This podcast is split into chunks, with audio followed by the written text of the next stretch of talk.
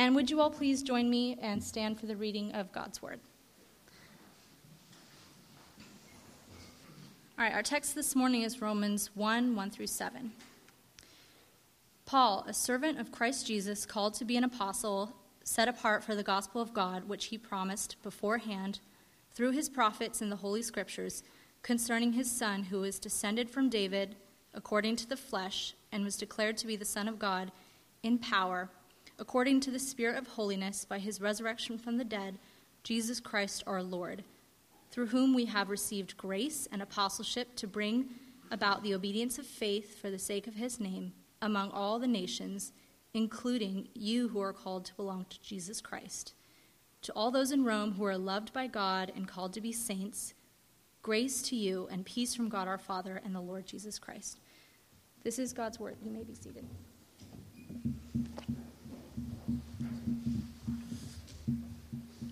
Well, if it's your first time joining us, welcome.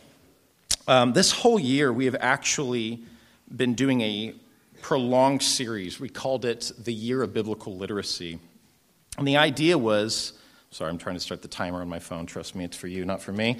Um, the idea was is that as a church, we would walk through the major themes of the Bible together and the major characters and really understand the story of God in order to make our story a part of God's story. And along with that, most of you know we did um, the Read Scripture app, which had um, daily readings that you would do. And we're almost done. I think we are in, uh, we just finished Second Thessalonians um, yesterday. And I, I don't know about you, but it's just been good for me just to walk through Scripture again. And honestly, the last couple days reading through 1st and 2nd Thessalonians, I was shocked. There's just things in Scripture I just forget.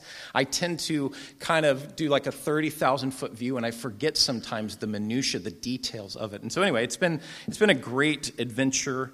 Um, and all that to say, we are coming to our last series within this year series, um, and we're calling this one The Moral Vision of the New Testament.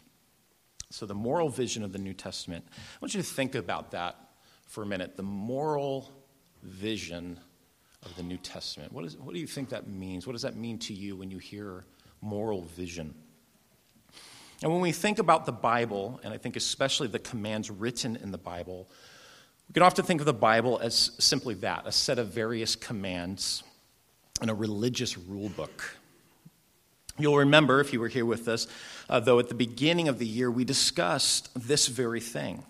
The Bible is not so much a rule book, um, but it is, first of all, a story. It is the one and only true story from God. It contains laws, commands, statutes, principle, wisdom, so on and so forth. But they show us how life works best. They show us what God created the world to be. And of course, it follows the storyline of what happened to the world, why, how it got so messed up, why there's so much suffering in the world, evil, and what God has done to redeem it. So the Bible is a story, it's about God's way, it's about his kingdom way. And it tells us this story from God's point of view, as I said, what went wrong and how it will finally be put right through God's anointed king and rescuer, Jesus Christ. He is the hero of the Bible, the one to whom it all is leading up to and to whom it will all culminate with. So, the moral vision of the New Testament then is about how we now live in light of that story. It's about our lives being consistent with this story, or maybe more specifically, how our lives continue to tell the story of God. Now, what we're going to do, we're going to cover the moral vision of the New Testament for the next four weeks. But I think what we have to do before we do that, you know, we spent the last, I think, five or six weeks talking about the character of Jesus. We were in the Gospels, it was great. But so much of the New Testament was written, actually, all of the New Testament, none of it was written by Jesus. It was written by Jesus' followers and mainly the apostles. And so we need to kind of deal with some of the apostles here. And I think specifically we need to deal with Paul. Why? Well, first, Paul wrote a large part of what we call the New Testament. Paul wrote 13 of the 26 documents making up the New Testament. That's 25%.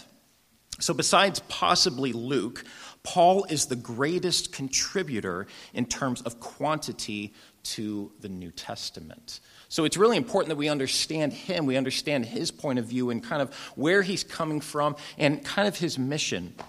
Secondly, we have to deal with Paul. And this is mainly we're going to, what we're going to focus on today. Because Paul is simultaneously beloved and hated. Paul is honored and reviled, readily received, like, oh, how refreshing, how powerful, how beautiful, and vehemently opposed. Now, some of you might not be privy at all to these conversations. Um, but people love to hate Paul, okay? Especially in academia, people love to hate Paul. In fact, one author, Karen Armstrong, wrote a book called St. Paul, the Apostle We Love to Hate. Or another, J.R. Daniel Kirk wrote, Jesus have I loved, but Paul? Jesus have I loved, but Paul. And maybe you feel this tension as well when you read Paul's writings. On one hand, you feel deeply inspired by Paul. Deeply inspired. You feel deeply challenged. And maybe on the other hand, you're deeply bothered by what he says. You think about this Jesus announces the kingdom of God to the poor. Jesus hung out with prostitutes and tax collectors. Jesus says, Love your neighbor as yourself. And Jesus' whole mission was to include people in these celebrations of the kingdom. His whole mission was remember, he would eat and drink with those who were far from God. He would declare the kingdom of the God to those who seemed like they were outsiders, those who didn't belong with the religious elite. Jesus said, The kingdom of God is here, it's at hand, it's moving among you. We love Jesus. Now, some accuse Paul of totally making up what we call Christianity today. Jesus and the early Jesus movement, they say, was this wonderful thing of love, inclusion, and freedom.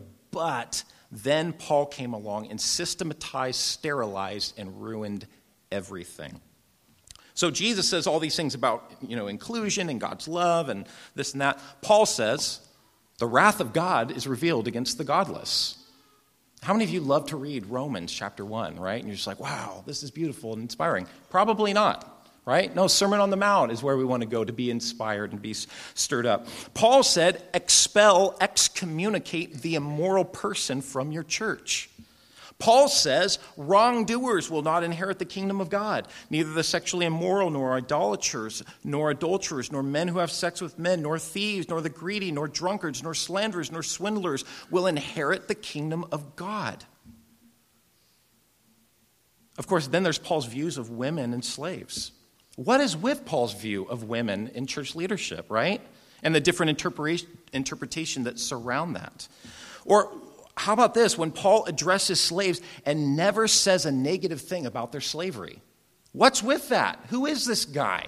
He doesn't seem to be in the spirit of Jesus, who said, The Spirit of God is upon me. The Lord has anointed me to proclaim liberty to the captives, to preach the gospel to the poor. It, it seems to be different than that and almost opposed to that. Karen Armstrong says Paul is an apostle people love to hate. He has been castigated as a misogynist, a supporter of slavery, a virulent, authoritarian, and bitterly hostile to Jews and Judaism. Some, right, consider Paul a misogynistic, homophobic, bigoted, oppressive perverter of all of Western society. As I said, people love to hate Paul. I think it's really important that as the church in this day and age, that we, as God's people who believe that the Bible is the story of God, that it is authoritative, that we understand Paul. That we can understand where Paul is coming from, and we can speak informatively about where Paul was coming from and what Paul's vision was. So, we're going to talk about that this morning. So, first of all, what was Paul the apostle about?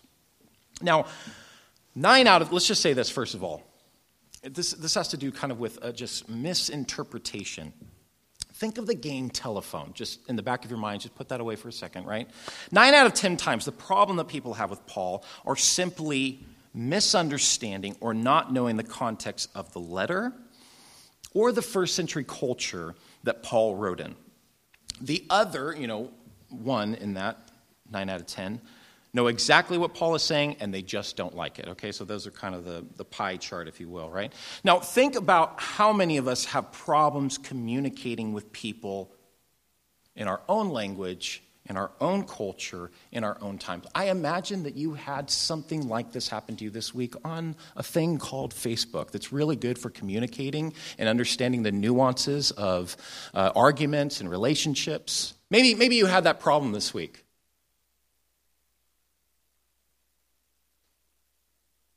We are reading documents that are 2,000 years old from a man that spoke a totally different language, explaining things even more ancient and nuanced. Maybe we should cut Paul a little slack.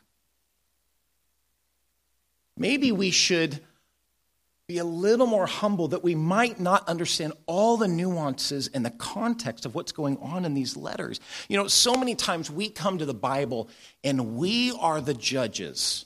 We want the Bible to prove itself to us. And so we're standing there and we're, you know, just ripping it to shreds. And we're like, we're trying to make it fit into our way of thinking. But the only way the Bible will actually transform your life is that if you come to it humbly, if you come to it with this desire to understand and know, and you say, honestly, because this is the truth, I do not know.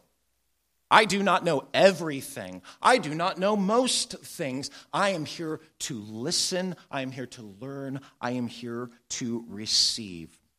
I think it's it truly only those who come with that posture will get anything from the Bible. And only those who come with this full humility and subjection to God's story will be radically transformed by it. Only those people. So, who was Paul? I think it's really important that we understand kind of Paul's background and what happened to him. So, Paul, he tells us in many of his letters, he was a Jew. He was a professionally trained Jew, professionally trained in the Hebrew scriptures. And he went, he went around the known world creating communities of house churches from all different cultures, languages, and backgrounds. He gathered them around the table. This table that was about unity, it was about oneness, it was about equality. These people would eat a meal together. They would gather under the name of Jesus Christ. They would sing songs of worship and praise together to Jesus Christ, and they would come to be conformed to the image of Jesus and to the story of Scripture. Paul the Apostle went around unifying the world like no one had ever done before. I think, just again, like that whole hubris thing that we were talking about a moment ago, just step back and think how is America doing on that project of uniting all people? How are we doing on that? See, we come and we attack the Apostle Paul, we come and we attack the scriptures and we think that they are so misogynistic or bigoted or these things. But look at what happened with the early church. Look at the walls and differences that were brought down. Look at how these people could gather in homes, that they would sacrifice their lives, even to death, for one another. Think about the unity and yet the diversity that was in the early church. How is America doing on that project? We're not doing so well. And I don't think our country gives women or people of color or different cultural backgrounds half the respect and value that Paul the Apostle called the church to give.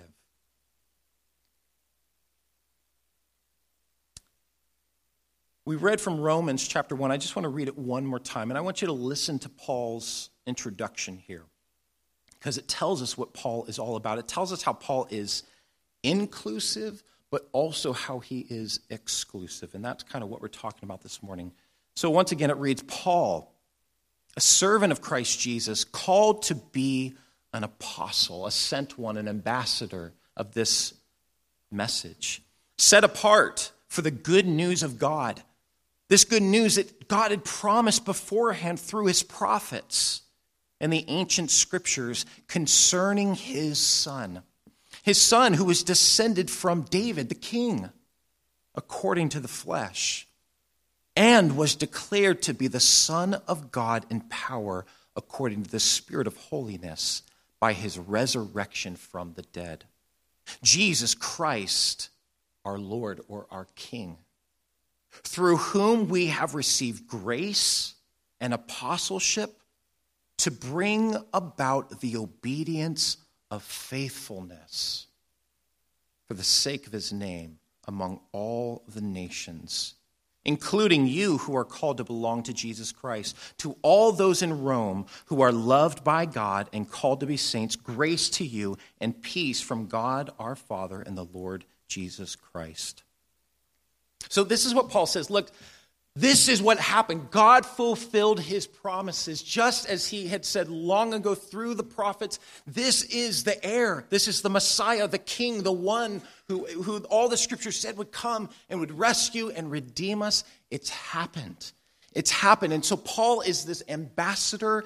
He's this proclaimer, a herald of this message. And he wants to, and he goes around everywhere telling everyone the king has come. God has fulfilled his promise. But look what he wants to do. He wants to bring about the obedience of faithfulness.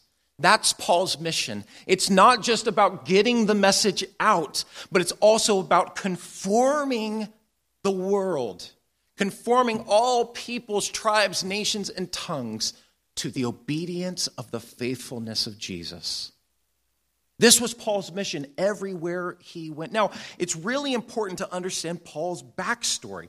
Paul had once been a Pharisee, he was a radical persecutor of the church. And Paul, in, in many of his letters, tells us that he had been zealous for the traditions of his fathers.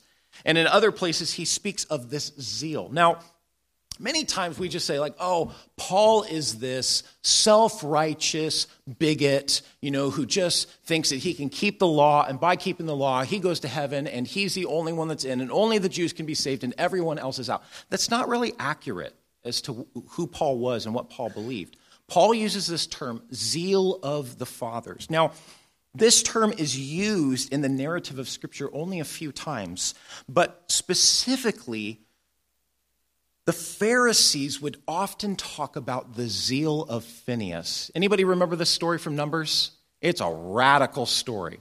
Okay, so the people of God are on their way from Egypt to the promised land. They've been given God's law. They've been told that they're like no other, that through them, God is going to fulfill the promises of Abraham to bless the whole world. Here's God's law to keep them unique and preserved and to show the world who God is, right? It like does backflips and gainers and so far ahead of Hammurabi's law or anything like that, right? It's totally progressive. It's amazing. But what happens is God's people begin to compromise by mixing with the idol worshippers of the nations around them. And in this one particular story, uh, these women have come into the camp and they're having sex with the different men. And what they're doing is they're leading them into idol worship. And in this one certain scenario, this guy walks his like lady friend past all the elders of Israel as they are crying and mourning over the sin that's happening. And he just kind of walks his lady friend by them just to say like, "Hey, check it out. Like I don't fear God. I don't fear anything. Like look what I'm going to do." And he's like walking to his tent and they're going to go, you know, do the deed, right? So, this guy Phineas who is this is Char's translation of the Bible, by the way. Everybody's like, do the deed. That's not in my Bible. Um, uh, Phineas is the grandson of Aaron the high priest. He sees this, and while all the elders and leaders of Israel are crying, he's just like, heck no, like this isn't going to happen. So he grabs a javelin, he chases them, he chases them down. He goes in the tent, and while they're having sex, he runs both of them through. And we're like, holy smoke, This is insane. When this took place, God says this Phinehas, the son of Eleazar, son of Aaron, the priest, has turned back my judgment and my wrath from the people of Israel because he was jealous with my jealousy among them, so that I did not consume the people of Israel in my jealousy. Therefore, say, Behold, I give him my covenant of peace. And it shall be to him and to his descendants after him the covenant of perpetual priesthood, because he was jealous or zealous for his God and made atonement for the people of Israel. This guy is Paul the Apostle's role model. If you were to go into Paul's bedroom as a young teenager, Jewish teenager, Phineas is the poster on the wall. Okay, guys? That's how this was, right? The Pharisees saw themselves as following in the way of Phinehas. Now, see, this is what we need to understand. Paul says, I thought I had to do many things contrary to Jesus Christ. In Paul's understanding, Jesus is a false prophet. He is a false Messiah specifically because Jesus was crucified. The law says, Cursed is everyone who hangs on a tree. This cannot be God's Messiah. He was crucified, he was under a curse by God. And he is leading God's people astray. These men and these women and this group that followed him are leading God's people astray. And this will bring the judgment of God and prolong the exile.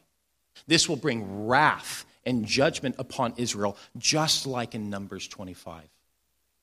Just like when Israel went into exile in Babylon, it's the same thing over again. They're following false teachers, false prophets, and Paul will do what is necessary to stop it. He will even be judged for being a murderer. He will take that upon himself. The Pharisees will take that upon themselves to purify Israel. That is who Paul the Apostle is. He's a radical and he's willing to do whatever is necessary to protect and preserve the people of God from sin and evil at all cost. But what happens? What happens? So this is radical. Paul is on the way to Damascus to arrest those who follow Jesus. He has authority from the high priest. And as he is on the way, it says that Jesus appeared to him. He's risen, glorified, and it changes everything, right? So, what happened in Paul's mind? You know, who are you, Lord? I am Jesus, whom you are persecuting. What do you want me to do? Go into the city and I'll tell you what to do. So, what happens in, in Paul's mind? Jesus is not dead, but is risen, glorified. And remember, it, it says this specifically in the accounts Jesus is shining brighter than the noonday sun. Okay, in all other accounts of Scripture, that is called the Shekinah. It is the mag- magnificence, the majesty, the glory of God. Jesus, who once was crucified, is now alive, speaking to Saul of Tarsus, and he is shining with the Shekinah glory of God. This meant for Saul of Tarsus, Jesus was truly Messiah.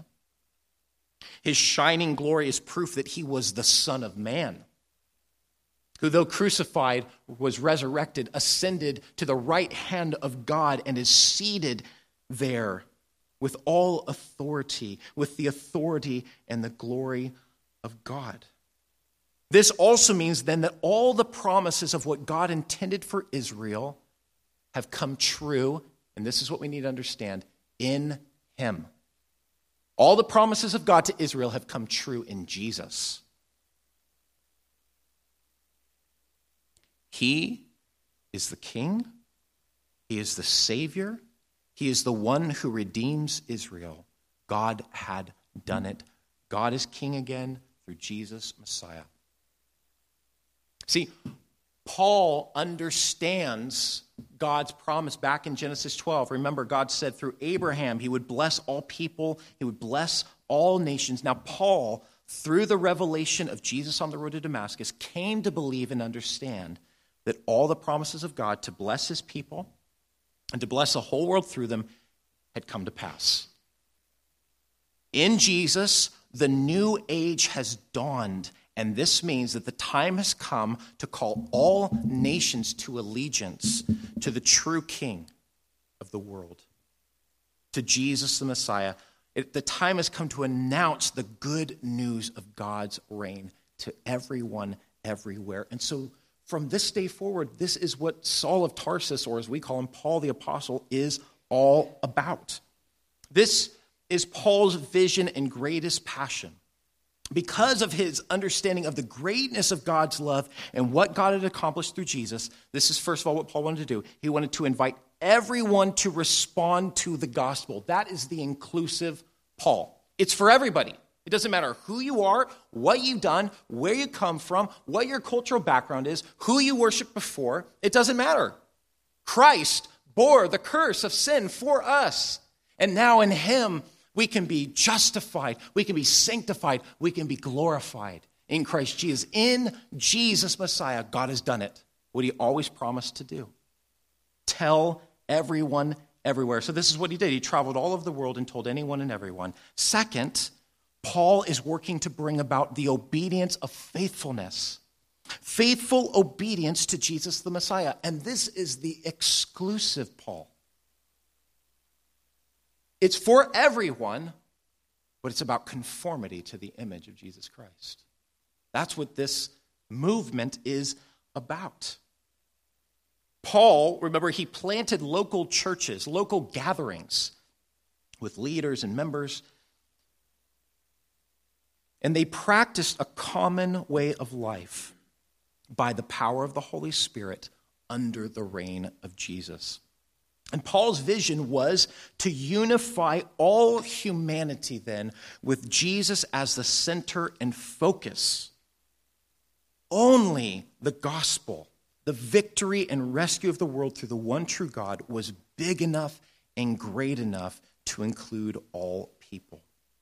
I think if you make this, and I know that's maybe that's a long description of who Paul is, you know, to kind of like just have in your back pocket as you're reading the epistles. But I think if you if you have this as this, your center of gravity when reading through Paul, it will make much more sense. The inclusive Paul.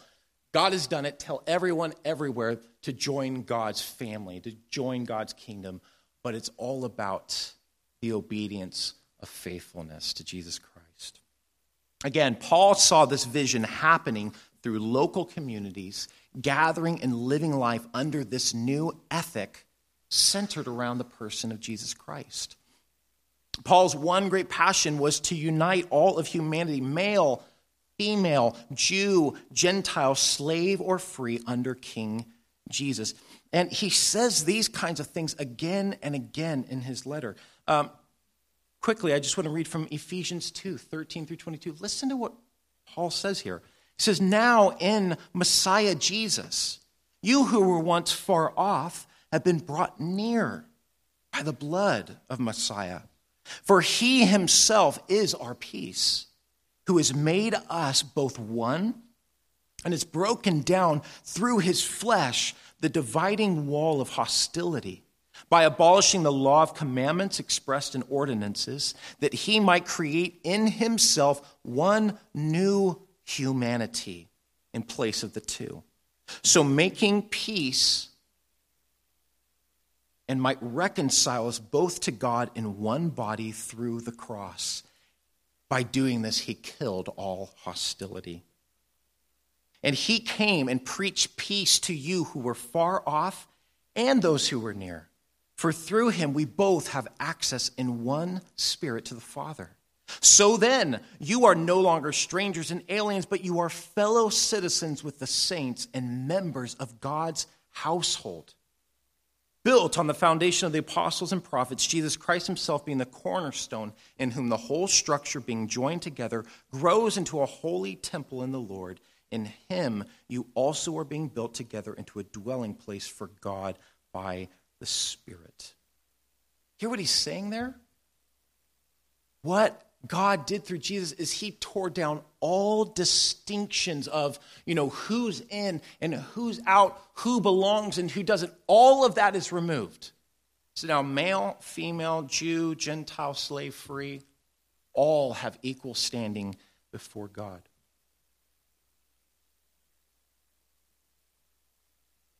Scot McKnight, in his book, A Fellowship of Differents, says this Paul made sure that the earliest Christian churches were made up of people from all over the social map. And they formed a fellowship of differents. Yes, typo is intended. Full of people who certainly did not agree on very much, except perhaps that life in Roman cities was really dirty and difficult. That's about the only thing they would agree on. And this was the heart of Paul's mission to create a fellowship of difference and difference a mixture of people from all across the spectrum.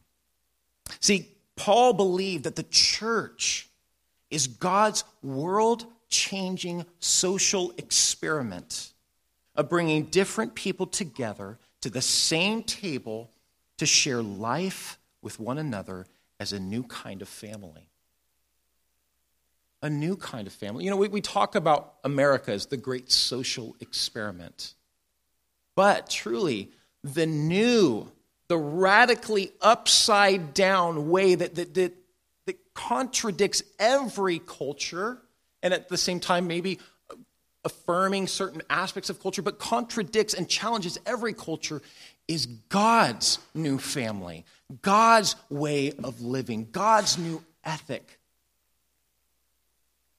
And this is what Saul of Tarsus, Paul the Apostle, did. He went around everywhere, forming these communities. Christianity was the great equalizer. Let me just give you a few examples of this. Baptism was one of the key symbols.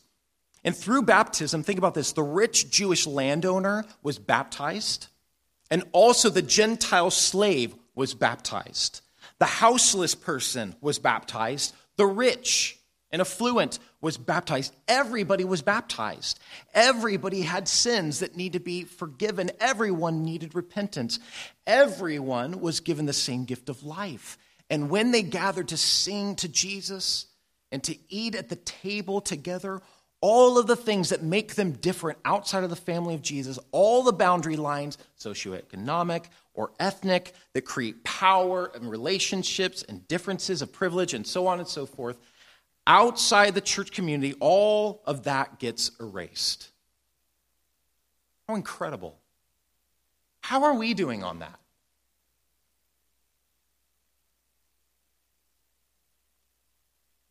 Like, oh, yeah, you know, our church community, oh, but, but, you know, we've got these bleeding heart liberals in our church, you know, so there's that. And I know that that's what we talk about because I've heard oh, you know, this, but, you know, this political stance or this view on, you know, whether you vaccinate or homeschool or send your kids to school or whatever you do. We create boundaries and differences and walls. We construct what Jesus has torn down. No, the church is supposed to be a place where we celebrate the difference through our unity in Jesus Christ. That's why we always want to be a Jesus centered church and a gospel centered church, because this is what it's about. Jesus Christ, who has torn down the hostility and the wall of separation. So, outside of Jesus and the gospel and conformity to the image of Jesus Christ, you do you. Like, we should be okay with that. Paul did not go around, and this is something that we need to understand, and I'm totally getting ahead of myself here, but it doesn't matter because here I go, right? Paul did not go around doing colonialism. That's not what he did. He wasn't like, okay, you got to be Jews. Some people tried to do that. You have to be Jews and you have to be circumcised and you have to eat this kosher diet and you have to do this. And he says, no. You Jews worship, worship God through Jesus Christ in your Jewishness. You Gentiles worship God through Jesus Christ through your Gentileness. It was a fellowship of differents. And that was celebrated. There was nothing like this in the world, and there has nothing been like this in the world since. Everyone was given the same gift of life. Gathering around Jesus, sharing this fellowship. So when they walked into this gathering, they understood we are one family in the Messiah Jesus. I cannot tell you how different I am from my brother. And this is neither here nor there, but my brother goes to, uh, you know, cosplay conventions every year. This is like, he loves to do this. And him and now his wife, they love to dress up and they have different outfits. Like they go with different outfits and they're going to do wardrobe change and everything. Like they just do this thing. And I cannot tell you how, for so many years, I was like, I got to change my brother. I got to fix my brother. I, got you know, I got to do this. And I've done this with probably every member of my family. And I remember one time specifically, it had to do with my mother. God just challenged me and he said, You know what, Char? Your biggest problem is you don't actually love your mother, you love you. And you want to make your mother like you. And you want her to do the things that you like. You don't care a whit about your mother.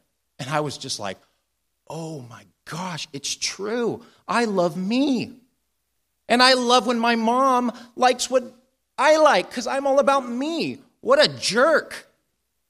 And, and God had to do this radical transformation of love people as they are, as God has made them. And that's what the community of God's people is be about. We're one family. You know what? Everybody's got weird cousins and weird uncles and strange siblings, and that's the greatness of a family. There is this diversity, and yet we share this one name. We have a unity to us. We share the name of Jesus Christ, and we share his image. We're all moving towards that center of becoming more and more like him. Now, let me just say this, and I know I was on a tangent for a minute, but I'm talking about this unity here. When we think of what is excluded in the New Testament, and especially by Paul, I want you to understand that it is always in terms of what does harm to others. Why does, it, why does the New Testament speak? Why does the Bible speak against this stuff? It seems to be excluding people, it is excluding harm. It is excluding everything that falls outside of what does good to your neighbor, what loves others. In fact, Paul would lay out this standard and principle for all the churches. He said, It is all about the law of Christ. This is what I want you to be about. If you're going to be about one thing, be about the law of Christ. If you're going to follow one rule, follow the law of Christ, which is this bear one another's burdens to owe no one anything except to love. He says, For whoever loves has fulfilled all the law. Everywhere he went, this is the statute, this is the principle, this is the command that Paul set up. So when Paul forbids sexual practices, he forbids things that make humans into objects, objects that can be used by others and then discarded. He forbids what fosters social breakdown and injustice because God is about order, God is about life, God is about peace. Why does he forbid this? Because it does not follow in the steadfast way of God's love for us in Messiah Jesus. We give Paul a hard time because he called wives to be submissive to their husbands, but he also called husbands to be both self sacrificial in their love and faithful to their wives, and says that husbands' bodies belong exclusively to their wives. I just want you to know that this was absolutely unheard of in those times. A husband could basically like have sex with his like boy servant or a prostitute or whoever he wanted. But the wife belonged exclusively to the husband. Paul says, uh uh-uh, uh nope. You belong exclusively to one another. The husband actually does not have authority over his own body. The wife does. The wife does not have authority over her own body. The husband does. The gospel is the great equalizer. Though Paul does call slaves to be obedient to their masters, he also reminds masters and slaves that they are no different in God's eyes. They are equals and need to treat one another first and foremost as brothers in a family. He also warns masters, you will stand before God and give an account to the great master, right?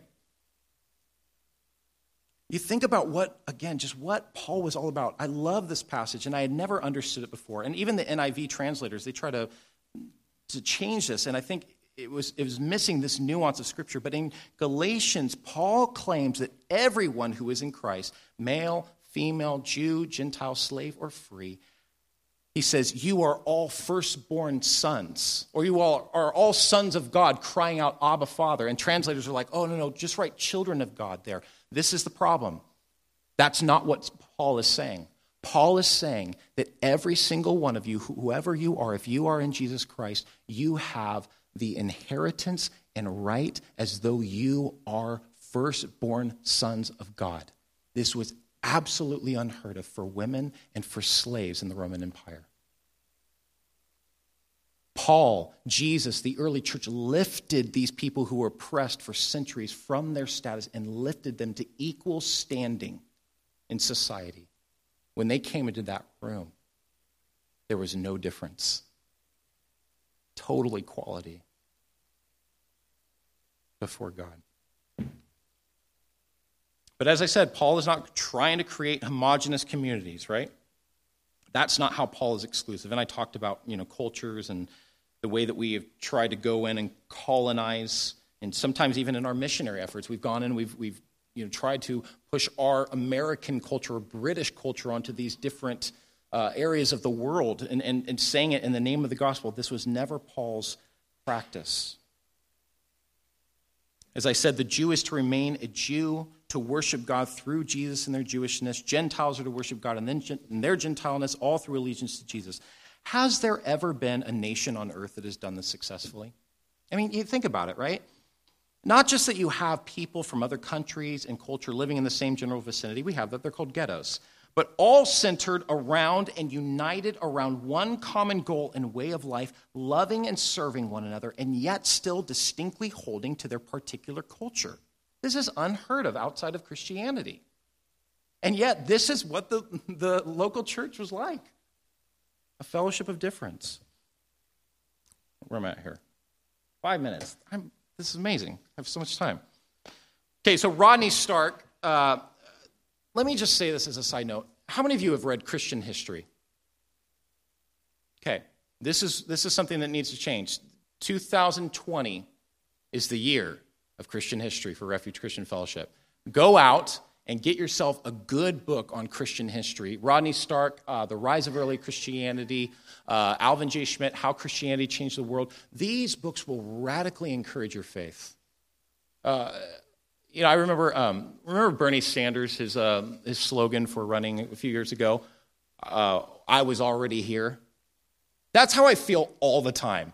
Like, I hear, like, you know, Democrats and people talking about social justice and everything that we're going to do. And I'm just reading the Bible and I'm like, we were already here. Like, the church has been doing this for thousands and thousands of years. Like, we set up all the hospitals, we set up all the arts and culture and universities. This is what the church has been doing cultivating humanity and life and peace. And, uh, and when we read Christian history, it connects us to that narrative, to that story. This is what the people of God have always been doing. So 2020 is the year of Christian history for refuge. Okay, anyway.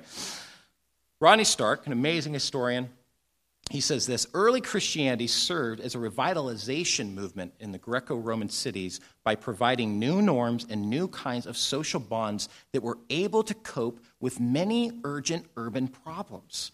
To cities filled with homeless and impoverished, the Christians offered charity and hope when there were no other social institutions that existed to help the poor. Where do you think charity, like in the way that we think about it socially, started? It started with the church. The Roman Empire didn't have any social systems to help people. It was the churches that innovated these systems. Listen, he goes on to cities filled with strangers and newcomers. Christianity offered an immediate basis for social attachment. And so you can see, because it had nothing to do, you can see how this happened, because it had nothing to do with your gender. It had nothing to do with your class. It had nothing to do with your income, with your place in society, or with your ethnicity. It only had to do with you coming to see the love of Jesus that he showed for you in his life and death and resurrection. This is what drew people together, that God had done it through Jesus Christ. So we, when there were cities filled with orphans and widows, the Christians offered new and expanded, a new and expanded sense of families to cities torn by ethnic divisions, the Christian communities offered a new basis for social solidarity. It wasn't just simply a, you know, a new urban movement, it was a new culture. It was a new way of being human beings in the world. And it was capable of making life in the Greco Roman world tolerable. I mean, when you read the histories of what life was like back then, you realize that Christianity, it really did. It changed the world, it turned the world upside down. Now, we're almost done here. But this is, I guess, I'm, I'm closing now, is what I'm trying to say. I'm closing. It's a journey. You really can't get more inclusive than the gospel of Jesus Christ, this gospel that Paul proclaimed. Everyone is invited to join God's kingdom, and yet it is exclusive, even as Jesus said, right? Sometimes when we were like, oh, Paul, Paul, Paul, are we forgetting a lot of what Jesus said? Do you know that Jesus spoke more about judgment and hell than anyone else in the Bible? I think what we like to do is we like to just remember certain things that Jesus said because they were very inclusive. But Jesus also was exclusive. Remember, he said, Unless you take up your cross and follow me, you cannot be my disciple. It is the kingdom of Jesus Christ we must submit to. It's his rule. And it is this exclusive peace that people and even we ourselves often resist. Now, this is kind of a side, but this is kind of the way I want to wrap maybe kind of a this is what God is calling us to do as a church or as a people or as individuals into this sermon. I don't know if you feel like this, but sometimes it seems to me that the church and even we ourselves are almost waiting for God to do something more.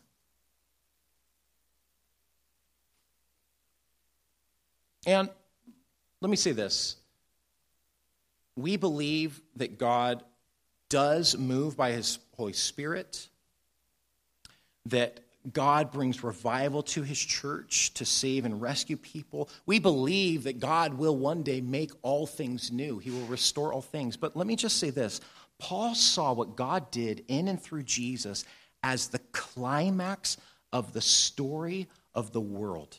It was the defeat of sin, evil, and death that happened at the cross. It was the resurrection from the dead, what every Jew had been waiting and waiting and waiting for.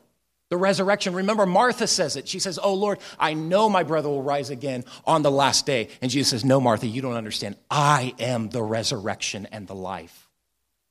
What every Jew was waiting for was not a day, but a person and we will hear his voice, right? And it says that the dead will rise because of his voice. He is the resurrection that happened. The ascension of the Son of Man to the right hand of God. The Jews poured over Daniel 7. When will this happen? When will God restore us? When will his kingdom take place? Well, it happened. Jesus ascended to the right hand of God and he is seated there, the Son of Man. Daniel 7 has happened. The pouring out of the Holy Spirit, Jeremiah spoke of this. Ezekiel spoke of this. The giving of the Holy Spirit, new hearts, God's presence here on earth with individual people, the gathering together of the people of God in one family. This is how the apostles saw it in Acts 15. Look, the scripture said God would rebuild the tabernacle of David and the Gentiles would seek the Lord. It's happened. Jesus is the new temple, and the Gentiles are seeking the Lord.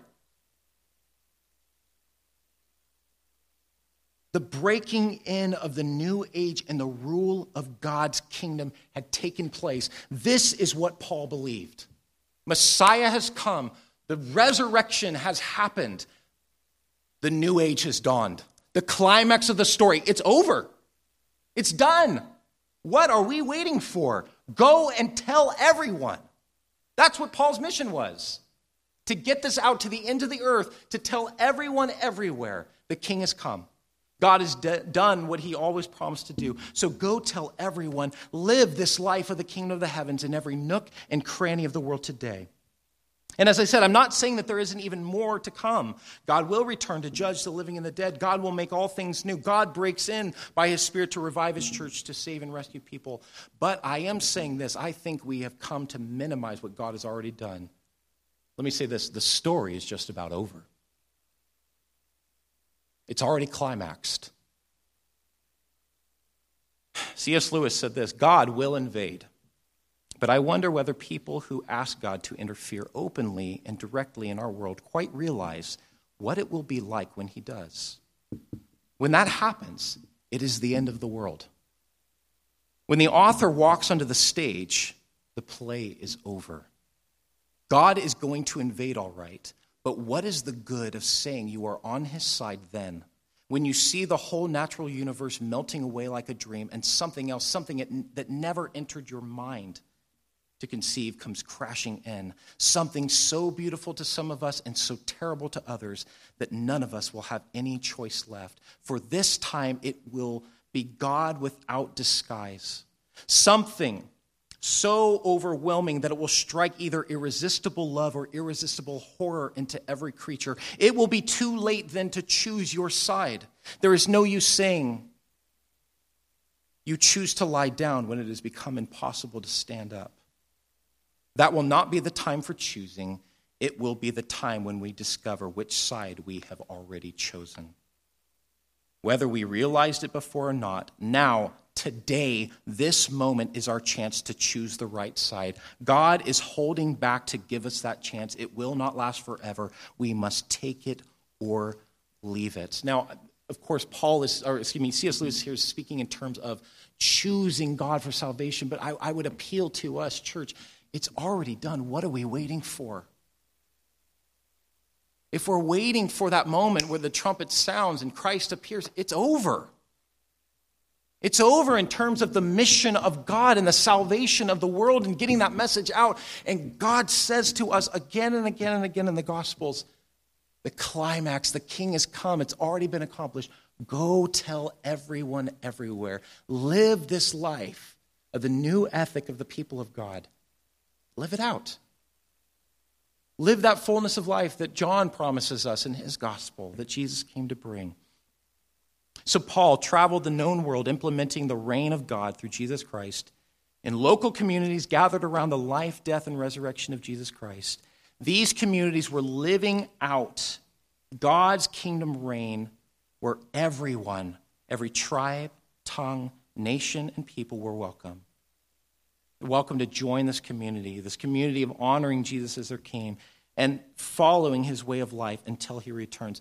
Paul invites us to do likewise, to be a colony of heaven in the country of death, to be a community of the Spirit, to proclaim and implement the reign of Jesus until the Lord returns. So, uh, as we close out our time together, I would challenge you as, as we worship, as we come to the table, as we have a time just to pray for one another, to pray with one another, to seek the Lord together, I would challenge you ask yourself this question Lord, am I waiting for something more?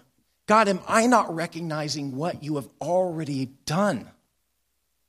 And then, if I am, Lord, fill me with that like hope in what Jesus has done. Maybe I need to go back to the story again. I missed something along the way. I, am waiting for God to do something more, and God's looking at me saying, No, you do it. I've done it all. Walk in it. Take it by the hands. And so I, I invite you to, to, to contemplate these things, to wrestle with this. God, have I just kind of overlooked these things? Are you looking, you know, I'm waiting for you. Are you waiting for me? I'm looking at you. God, are you looking at me? And have that exchange with God, have that conversation with Him, and see how He will answer, see how He will direct you to walk in, to take hold of eternal life, even as Paul exhorted Timothy to. So, Lord, God, we, uh, how tragic that we could be uh, your people and we could miss, Lord, the, the, the hook, the, this climax of the story that we could overlook it, Lord, that we could overlook, Lord, your victory, your accomplishment through the cross. I think of what the writer of Hebrews tells us again and again that if all of those things that came before were a shadow, but Christ is the essence, He is the true, He is the better, He is the real thing. It has been done through Him. And now we can boldly approach the throne of grace and find mercy and grace to help us in time of need. Now we look to Jesus, the author and finisher of our faith, who for the joy set before him endured the cross. We run also, Lord. Help us to do that. Help us to take this message of your reign, of your accomplishment, of your victory, of your invitation to everyone, everywhere. Stir up our hearts, Lord. Bring us back to you, Lord. Light us up, Lord, with the power of your victory, with a renewed hope in the gospel, Lord, with a fervor for the obedience of faithfulness to Jesus